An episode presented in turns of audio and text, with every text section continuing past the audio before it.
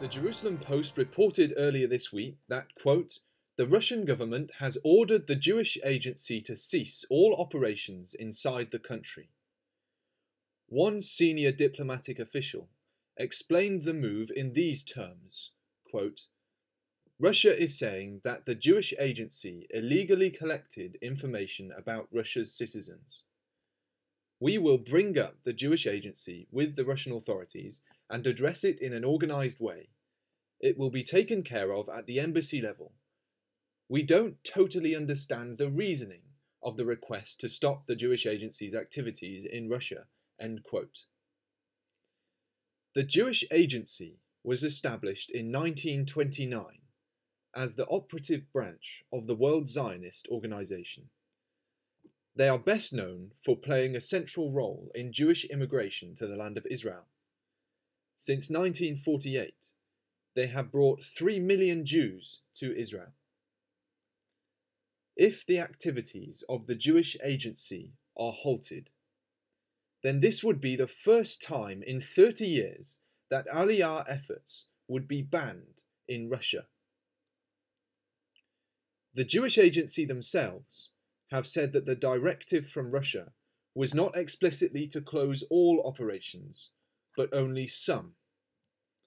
However, the very appearance that something is amiss comes in the context of increasing pressure on the Jewish community in Russia. The Jerusalem Post also wrote, quote, An order forcing the Jewish agency to stop its work in Russia is dramatic and could directly undermine the ability of Russian Jews to immigrate to Israel.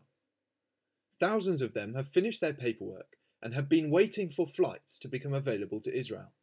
However, the sanctions on Russia have caused most international airlines to stop flying to the country, and therefore future immigrants are stuck in Russia, according to Israeli officials. There has been growing tensions between Israel and Russia over Jerusalem's stance on the war in Ukraine and Israel's policy of standing with Vladimir Zelensky, Ukraine's president. In addition to this, many news outlets have connected Russia's targeting of the Jewish agency with the dialogue that took place the day before, when Russia's foreign ministry called out Israel's strikes in Syria and demanded an unconditional end to the attacks. Russia has accused the agency of illegally, illegally collecting information on Russian citizens a claim that seems fairly unlikely considering the scope of the agency's usual operation. Putin's threatening stance towards the Jewish agency is in fact full of historical significance. This is not the first time that Russian Jews have been stuck.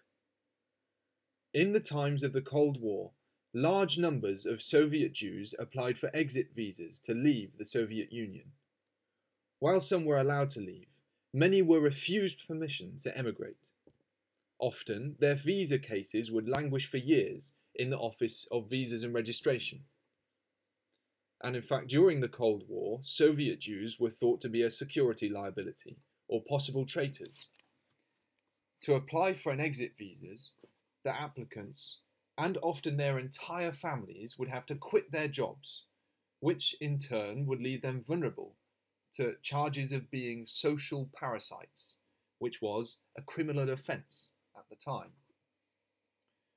Those who were denied exit from the Soviet Union during this time became known as the refuseniks, i.e., those who were refused exit. Today, Russia's actions remind us of what happened only a few decades ago.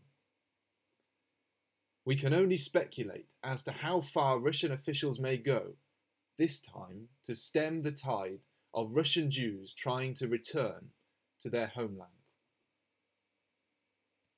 In the section of the servant prophecies in the book of Isaiah and chapter 43, we read these words at the beginning of the chapter. But now, thus saith Yahweh that created thee, O Jacob, when thou passest through the waters, I will be with thee, and through the rivers, they shall not overflow thee. When thou walkest through the fire, thou shalt not be burned. I will bring thy seed from the east, and gather thee from the west. I will say to the north, Give up, and to the south, Keep not back. Bring my sons from far, and my daughters from the ends of the earth. Whether the situation for Russia's Jewish community worsens or stabilizes in the near future, one thing we know for sure the Jewish people are coming home, just as Isaiah wrote.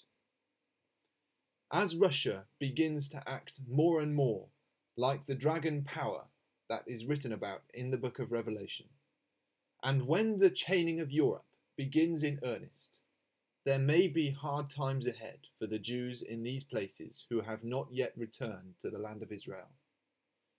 If the nations are to unite against the people of Israel in their land, then surely this will have implications for those remaining in the diaspora. The doors to the land of Israel remain open at the moment. But if the events of the past few years have taught us anything, then they have shown that things can change very fast. We wait for the return of the Lord Jesus Christ, when the root of Jesse will stand as an ensign for the people. This has been Daniel Blackburn joining you for this week's edition of Bible in the News.